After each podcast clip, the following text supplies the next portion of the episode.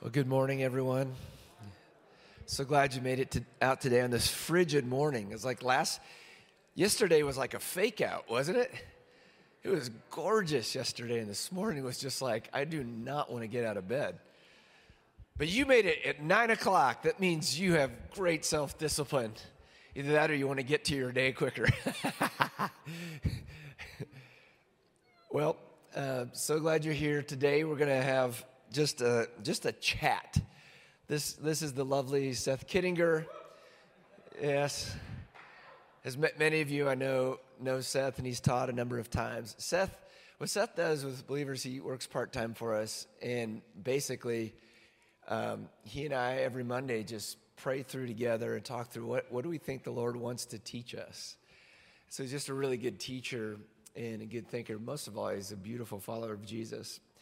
And sometimes we've been talking about whatever it was, and we're like, it might have been more productive if we just had the conversation rather than try to pretty it up and make it into a message. And so that's what we're doing today, is just doing a conversation with each other about really the stuff I just prayed into. I just had such a strong sense that Jesus is eager for us to grow in our intimacy with him in new ways, in ways that involve just daily life. And we become more practiced in accessing him anytime, anywhere. And life gets more and more fun the more practiced we become. The thing that's powerful about it is you never have to worry, am I doing this right or wrong? Because we're all beginners all the time. I can say this with certainty. The enemy of our souls is scared to death that we figure this out. And I just know that, because if all of a sudden the presence of our Lord Jesus in the way we act and the way we are being just keeps on showing up wherever you go, no place is safe from the presence of God, because there you are. Make sense? So we've been talking about desire. I'm a teacher, so I tend to repeat, because I want everybody to remember, and we're saying, what do I want? And the argument I've been making is that what we really want is God and his kingdom. And I was like, really? I don't know if I believe that. But the reasoning behind that, and you can go back to previous messages to see, the reasoning behind it is if you get down to any desire that you have, whether it's even a really good desire, like, I just want to have a healthy family, I just want to have a good marriage. If you keep on asking why, eventually you'll get to a desire that's beyond your control. Like, I just want to have enough money to retire. Well, I just want to be at peace. Why? I want to live a happy life forever. Right? If you start asking, and you realize, I'm not in control of that. You may think you are, but if you're over 50, right, I am not in control of this. The more the illusions start to die, the older you get. And you realize, I've got to access something beyond myself if that desire is ever really going to get met. And so what Jesus is offering us in the scriptures and through following him is that he's actually created us to desire.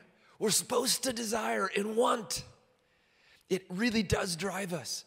But we're in the bad habit of trying to find other things to satisfy the desire that only God and his kingdom, meaning his way of ordering things, his way of ordering our inner life and ordering the world around us. That's the only thing that'll actually scratch the itch.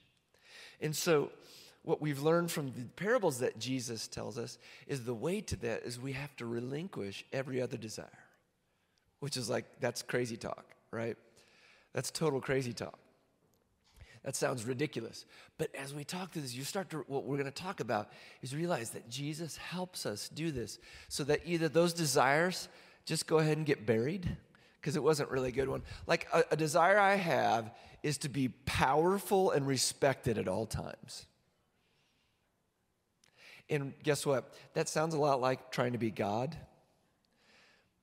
And I'm finding that the more I just relinquish that, the less God is resurrecting it. Because he's just not that interested in my reputation. It doesn't really matter that much. And actually, it's exhausting after a while trying to keep my reputation going. He's interested in his reputation, which is beautiful and gorgeous, and me pointing at him all the time, because after a while, we're not that interesting anyway, right? He's so interesting.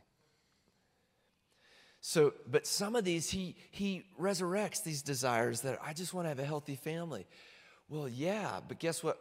My desire sometimes to have a healthy family makes me want to control everybody in my family. Makes me want to, my kids need to behave a certain way or I have to relinquish that desire for a healthy family because I'm not doing it in kingdom way. Does that make sense? Kingdom way, relying on God, praying, serving, laying my life down, setting an example. Yes, disciplining, but there's a whole lot more going. Okay, enough of that. So we've been talking about that this desire for God and his kingdom, it inspires discipline, right? It inspires our willingness to relinquish other desires. Again, the parable was the guy finds a treasure in a field, and he's willing to sell everything he has to buy this treasure in this field. That's how Jesus explained it. Why would you be willing to buy or sell everything you have to buy it? Well, it's because I'm inspired. This is so good. I have to have this. And some of us have tasted that, right? We've tasted God. I'm assuming you have, or I don't know why you're here, right? It can't be just because, you know, you just enjoy church services. It has to be, I've tasted something of God, and I want to access him again. But we found that if there's certain ways that if we keep being crowded by all these other desires, even if they're good, we actually don't get the desire of our heart. So that discipline nurtures desire. And we talked about that, like there's comparisons of like if I really wanted to play a song on the guitar, but I don't know how to play the guitar. Well, I'll be inspired to play the guitar, but if I never take the discipline to learn to play it, I'll never get my desire fulfilled because I'll never be able to play it. Make sense? So, the big question, if it's true that desire inspires discipline and discipline nurtures desire, how do we actually live this? This has been very more conceptual, I understand. Well, here's the fun thing, is Jesus is our vision. Jesus shows us how to live a life of desire and discipline. And so the way we're talking about it today is simply this, is we can look at Jesus' life, just the way Jesus lived. You could say it this way. Jesus, the way he lived, he did what he wanted. Jesus did what he wanted. And he told us what he wanted. He said he loved the Father and does exactly what my Father's commanded me. Apparently, he really wanted to do that. He was the archetype, the example, the living out of desiring God and his kingdom with no barriers between him and the Father. Because you see it like this, his Father, he knows right away. This is right before he's going to the cross. Father, you loved me before the creation of the world. In other words, he had an immediate ongoing sense of the Father's love. He knew who he was, it says in John 13. So he was willing to wash the disciples' feet because he already knew, I belong to my Father and I can humiliate myself because it doesn't matter because my dad loves me. I have significance. Said, all I have is yours and all you have is mine. He knew he had all the resources he needed to do whatever it was in front of him, knowing that the cross was in front of him. But he's praying, saying, it's going to be okay. Everything you have is mine. And so everything I have, I'm giving to you. Jesus says, you are in me and I am you. In other words, he knows there's no distance between him and the Father. He's never, ever alone.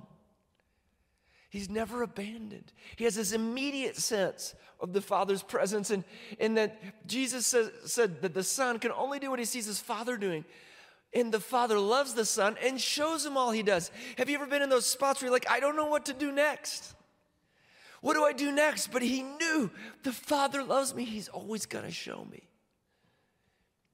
And so Jesus lived this life of desire, of this interaction with Father that was unbroken. And if you will, it's the life of desire for God and his kingdom that I'm trying to describe, that we've been trying to say, what if it were true? Like some of us experienced last week when we worship Jesus, this immediacy of his presence. And have you noticed when you're in God's presence, things make sense a little bit more? Have you noticed it's easier to forgive other people? When you have some grace on other people, when you're sensing the presence of Jesus, when it's easier to believe, you know, that God could do a miracle when I'm in the presence of Jesus. Could it be that that was Jesus' life all the time so that when he's just walking around, some lady presses through a crowd and just by touching his robe gets healed? Was that just Jesus was like a superhero, or was it really true that Jesus limited everything about himself? Like Philippians 2 said, he never took the advantage of being divine, but instead learned to live a life just like us, but filled with the Holy Spirit and commune with the Father. Could it be that God is leading you and me into a life that if someone was just hungry enough and just touched them, the presence of God would enter their body and heal them? I mean, I'm saying this. Could we live in such a way? Well, the thing we've been figuring out, and Seth and I stole this from one of our heroes, Dallas Willard, is that to live Jesus' life, to have Jesus' life, we have to live Jesus' lifestyle. Does it make sense? To have Jesus' life means we must live Jesus' lifestyle. So Seth, take us into this a little bit of what does that mean? Well, it's just another way of saying that we have to be disciples of Jesus. And that's the whole idea of being disciples. In the first century, when a rabbi would call people to be their disciples, he was saying, come, sit under my teaching and live the life you see me living. Take on my lifestyle and the lifestyle that I'm teaching, and let that become the shape of your life. So that for us is, you know, we see all this stuff. We see in Jesus. We want the Jesus life. Does anybody in here want the stuff on that side of the screen? Yes? You want to live the Jesus life? It sounds impossible. Right. But the beautiful thing about the call of discipleship is that Jesus is saying, in that call, in saying, come follow me, Jesus is saying, the life that you want is possible. But it requires living his lifestyle, which specifically some of the things we're going to talk about is that it looks like doing some things that we can do, that when his Holy Spirit meets us through them, they empower us increasingly to become the kind of people who live the kind of life that we can't live on our own. And so this stuff on the left of the screen is stuff that we can't do. It's stuff we can't do on our own. But these things on the right side of the screen are some things that we can do. Now, we can't do them on our own, and the whole point is not to try to do them on our own. The whole point is that these things like prayer, which there's a whole lot of subcategories of prayer, everything on the spectrum from passive forms of prayer like contemplation and meditation to very active forms of prayer like intercession and petition, worship, things like singing songs like we were doing this morning. Those are things that we can do that open up a door for the Holy Spirit to come in and empower us to live the kind of life that we can't live on our own. And so, you know, worship as well. Things like celebrating the Lord's Supper or feasting and celebration together. Fasting, which is another way of saying going without things we need or think we need. Fasting food is the most basic form of fasting, but in our culture, we need to fast media and social media sometimes, because we become convinced that we need them to live. Studying the scriptures and the writings of other disciples of Jesus over the centuries. Simplicity, which basically just means living with less and being generous with what we have, both with our money and our possessions, but also with our time and our schedules. How many of you want to become people who live lives like Quaker writer Thomas Kelly described as living lives of unhurried peace and power? That's the life Jesus is describing over here on the left. Unhurried peace and power. That's how Jesus lived. He wasn't hurried, but he was full of peace and power. It reminds me of someone asked Dallas Willard, if you had to describe Jesus in one word, what would you use? And he said, relaxed. Yes, that's it. Wouldn't it be great to live a relaxed life? And we're all like panicking. I'm panicked. I try to be, how do I do relax? Tell me now. Tell me now. Tell me now. Yeah. Yeah, a relaxed life, but that is full of the active, present power of the Holy Spirit, and which prepares us for service. We can do service and invite the Holy Spirit into it, and he transforms us to the kind of people who want to serve, who find joy in serving. And submission as well is a huge one of the disciplines of Jesus, which means submitting to Jesus' authority, first of all, through the scriptures and through the presence of the Holy Spirit, but it also means submitting to the leaders that God's put in our lives, in our families, in our church, in the government, in our jobs. And so this is not a full list of all the different disciplines of the spiritual life. There's many more, but this is a basic list of the things that we see Jesus doing in his life through the Gospels and the things that we see him teaching us to do. And so we're just kind of calling this short list just the practices of Jesus, the things that Jesus told us to do and modeled for us. So the hope is, guys, that, and many guys, many like me, yeah, I'm familiar with a lot of this, but we want to talk about it. But one of the things that's very different about what we've grown up with as our understanding of like learning, when we feel like we learn something, in our culture growing up, that meant you took a test, right? And you answered things on a sheet of paper, right? Isn't that what you all, at least that's what I did when I went to school. So learning was meant I knew it. But in Jesus' day, and really in real life, it doesn't mean just that I can recite it and put it on a piece of paper. It becomes, I become having some mastery at doing it. Does that make sense? In other words, I can recite all kinds of great quotes from guys who write about prayer, but the best way to really get to have mastery at prayer is to pray a lot and fail at it a lot and then try it again and talk about it with friends and read, look at how Jesus did it and just do it again. So that's... And yeah. I would just add just... It's so important that we don't confuse those things on the right with being the substance or the point of the Christian life. Yeah. A lot of us have been taught to do these things and that those are the things that we're supposed to do and do well, and that's the Christian life. But the whole point is these are the things that Jesus has offered us as tools to learn how to live the substance of the Christian life over here. It'd be like an athlete believing the whole purpose of their life was to stretch. Right, right. Or never run. Weights. You know, or just lift weights and never go onto the field. Yeah. Okay, great. So stuff that's good to know about Jesus' lifestyle. And so this is my bad attempt at, like, the road is in the middle and on either side's a ditch, okay? So that's the road, walk in the middle. I could have spent more time on it, but I just didn't want to. So Jesus' lifestyle being the road, there's two ditches on it, right? And the first one we're calling the matrix. What's that mean? It's this idea that the Christian life can be or should be like the movie The Matrix. Has anybody ever seen the movie The Matrix, 1999? Come on. It was my favorite movie when I was 12. Movie. It was so cool. But in the movie, the characters, whenever they want to be able to do something in the world that they live in, they just ask the programmer for a download, and he just downloads their brain with the ability to fly a helicopter all of a sudden. I know Kung Fu. And we think that that's what Jesus' life was like. And so we think that maybe if we were really spirit-filled or whatever, that's what our life would be like. Anything Jesus-y that we want to be able to do, there should just be an automatic download. Words, Holy Spirit downloads. If the Holy Spirit's really me, I just am able to forgive people all the time. Yeah, I the Christian life is just totally passive, and Jesus is just going to do something to me, zap, that's it. Okay, so that's one ditch. So that's not the Jesus lifestyle. That's not the Jesus life. The other side of the ditch is we're calling the muscle. And I apologize to the ladies for the overly masculine metaphors of matrix and muscle, and for all that alliteration. I'm sorry, that's just pathetic. But the other side of the ditch is thinking that the Christian life consists in our, like, gritting our teeth and working really hard to be really spiritual people. Just fast enough. Just fasting more, praying more, and reading the Bible more. And if I just do it hard enough, good enough, and just enough, then it's going to happen, or that even is going to be the substance of the Christian life in itself. I'll be really spiritual.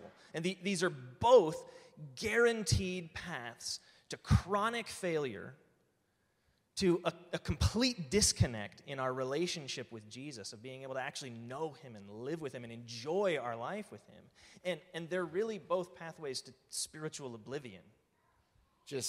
Which is spiritual oblivion. That's not a good thing. It kind of, in some traditions, that sounds awesome, right? But that's not a good thing. So we're trying to articulate Jesus' lifestyle. Seth had, I thought this, he wrote this down. It was really good. Is this? What is that? Ordering daily life around practice of the spiritual disciplines and the Holy Spirit's power. And so it is starting with our lives. When we talk about living the Jesus life, we need to also be clear that we're talking about Jesus living his life through us in the circumstances of our context. We're not talking about figuring out how to become wandering first century, prophetic teachers or something like that. We're talking about how does Jesus want to manifest his life through my context as a stay-at-home mom or as a banker or as whatever it is that you spend your life doing. It's by ordering the elements of my daily life around practices that get me in touch with the Holy Spirit's guiding and empowering presence. Cool, I love this. So the summary of the whole thing is we're talking about desire that inspires discipline and discipline that nurtures desire, that we're saying that Jesus' life is that life that I believe we actually want.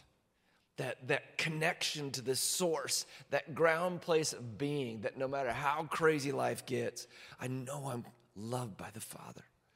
I know I have meaning and significance. Why? Because he's bestowing it on me. But to have Jesus' life requires living Jesus' lifestyle. So we had a reflection question. We can say, and it's simply this, like, so what do we do with this? One of the things Seth and I noticed that if you're human, the odds are you tend toward, like I do, one of the ditches. And so, for instance, my ditch is the muscle. Like, I figure... Mine too. Yeah, I mean, and Seth and I are good friends, and we have a lot of good time together where we, like, are just recovering perfectionists, recovering self-effort addicts. Where, right, if I just pray enough, if I just have my routine, I remember when I was little, my kids, no matter how early I got up to pray, my kids still got up. Can they relate to that? And I'd be like, Tim, I'm thinking to my kids, you're ruining my relationship with Jesus. Which that's pretty messed up if you think about it, right? That's pretty messed up.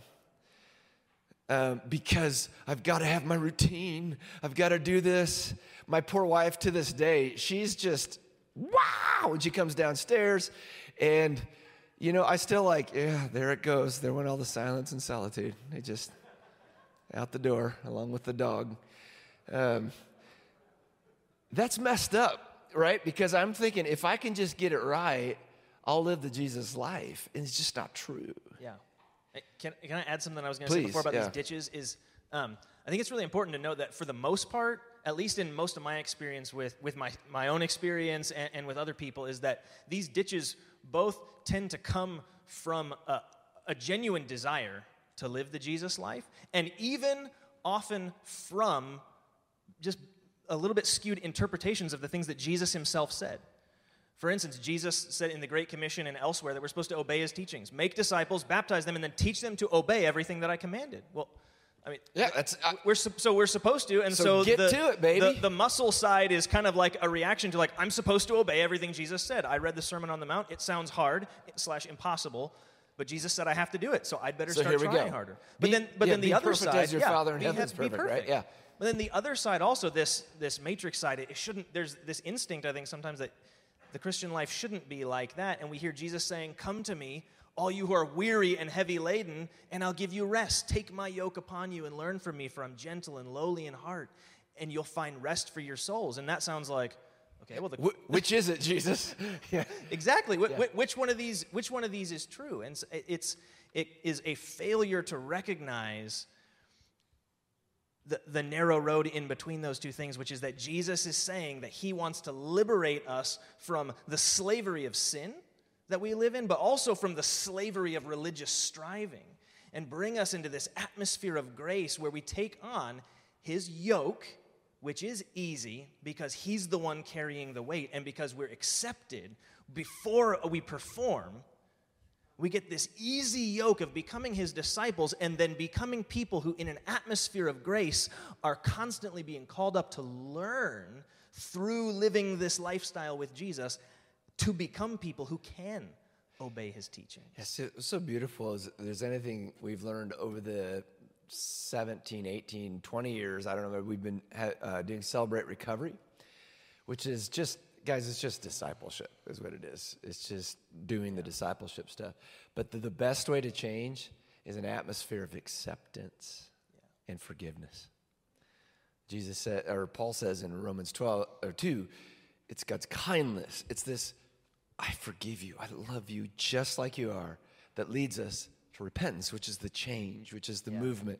So that ordering our daily life around the practice of spiritual disciplines, that's the kind of coming to repent. But the Holy Spirit's power is, I love you and I forgive you, and I'm going to give you what you need to live the Jesus life. Yeah. So we're actually going to shift into an actual, one of the things that Jesus instructed us to do to access him, which is communion, which it's one of the clearest things he gave us to do. He said, okay, here's this Passover meal. I want you guys to do my version of it to remember what I've done for you. And so, Seth, why don't you tell us, Seth, you had this gut about it I thought was really important. Yeah, I think it's really sweet that we were already planning on celebrating communion this morning, because celebrating the Lord's Supper is a perfect example of what we were talking about this morning. It's something that we can do, and actually something that we can do with our bodies, that if we'll do it just with an openness to the Lord, it creates space for him to do the mysterious stuff that we've been talking about that was on the left side of the screen. It creates space for the supernatural to take place. Something very simple, very natural that we can do. It's a practice, but it makes space for the mysterious to take place and take shape in our lives. And I just felt to look at these words of Jesus this morning. And so the way we're doing communion right now, because of COVID, is you all have those little cup things with the wafers, and you might want to go ahead and get them ready, because they're very difficult to open. Yeah, do you have any instructions about the best way to open them, Kyle? You need long fingernails, basically. It's complicated, so there's no comparison. Even if it takes you the whole time to get it open, it's fine. Yeah. We're just going to kind of keep moving. Just don't eat the plastic wrap around the wafer. Yeah, okay? It doesn't taste good. A good experience. But as we're doing that, as we're opening that, I just want to read these words of Jesus. And I want to note that he's not explicitly talking about the Lord's Supper here. He's talking about the reality of the kingdom life that he's called us into. This is what Jesus said. He said, "Truly, truly, I say to you, whoever believes has eternal life. I am the bread of life. I am the living bread that came down from heaven. If anyone eats this bread, he will live forever. And the bread that I will give in exchange for the life of the world," the kind of life we are living without Jesus, "the life that I want to give in exchange for that life is my flesh. Truly, truly, I say to you, unless you eat the flesh of the Son of Man and drink his blood, you have no life in you. Whoever feeds on my flesh and drinks my blood has eternal life, and I will raise him up on the last day. For my flesh is true food, and my blood is true drink. Whoever feeds on my flesh and drinks my blood abides in me, and I in him. As the living Father sent me, and I live because of the Father," or "I live by the life of the Father, so whoever feeds on me will also live because of me, will live by my life within them." And they did not understand what he was talking about at this point, and it freaked them out. And he wasn't talking about the practice of communion specifically. He gave us later the practice of communion, the Lord's Supper, as a way of symbolically practicing our faith in this reality that we can actually take into our very bodies the life of Jesus and become what Peter called participants of the divine nature. And so if you this morning desire the life of God and his kingdom, I want to invite you to take a step of faith, to do something practically. And you don't have to do it right or do it well or have your heart in exactly the right place or be thinking exactly the right things. You can just take it, the bread and the wine, the juice, just say, "Jesus, I want your life in me. And as I put these things in my body, it's just my way of saying, come, do in me what I cannot do for myself." I want to invite you now to just go ahead and take the bread. Jesus, when he broke the bread, he said, "This is my body broken for you." He took our sin into his body and let his body be put to death, putting our sin to death. The broken body of Jesus is the declaration that we have been crucified with Christ, so that we no longer live, but Christ can live inside of us. And I want to invite you to take the cup and drink the wine. Jesus said, "This cup is my blood, the blood of the new covenant poured out to wash away your sins." Our sin was dealt with in his broken body, and our sins, our sinful acts, past, present, and future, have been washed away and covered by the blood of Jesus. because he loves us and wants us to live in unbroken fellowship and communion with him. That's what communion is about. It's about being invited into communion with Jesus and his Father by the Holy Spirit.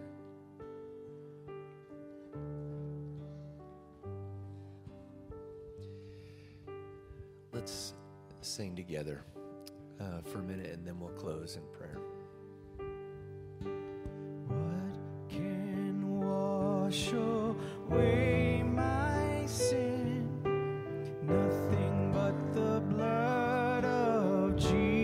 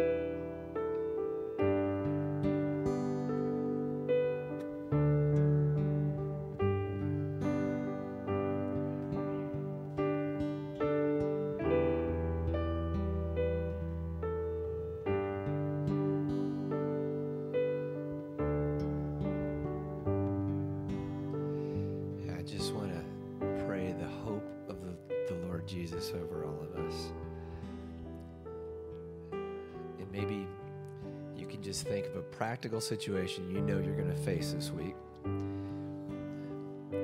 where you may need the life of Jesus in you. That very life, that's power that you don't have on your own, but you can do something to access it. I'm thinking of moms who the only way they get a clear moment is to hide in the bathroom. Right? And you can't keep a thought in your own head because you're constantly need. I'm thinking of guys who have a hyper crazy boss who's micromanaging your life when you're there 8 to 10 hours a day. I'm thinking of people looking at, I hate paying my bills because I get so anxious. That we can access the power of Jesus in that moment. It's possible that he wants you to not grit through it, the muscle, but also to know that it's not surprising. There's not something wrong with you because you said yes to Jesus. This isn't automatic. So if you hit either one of those moments, let's just hit this. The phrase that just came to me. If we just say Jesus to ourselves quietly, remembering at this moment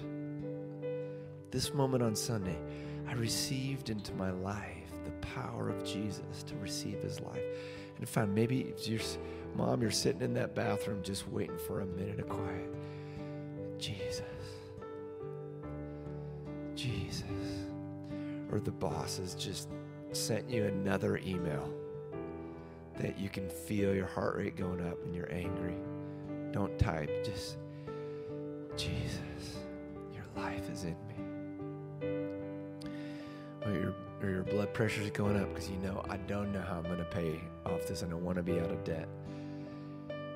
Jesus. It's just one little practice you can do that we can actually let Jesus just come in and do for us what we can't do for ourselves. Sound good? All right. Well, that's all we got. So in Jesus' name, amen. How's that sound? Have a great week. We love you. We're going to talk more about this over the coming months. So, yeah, see you.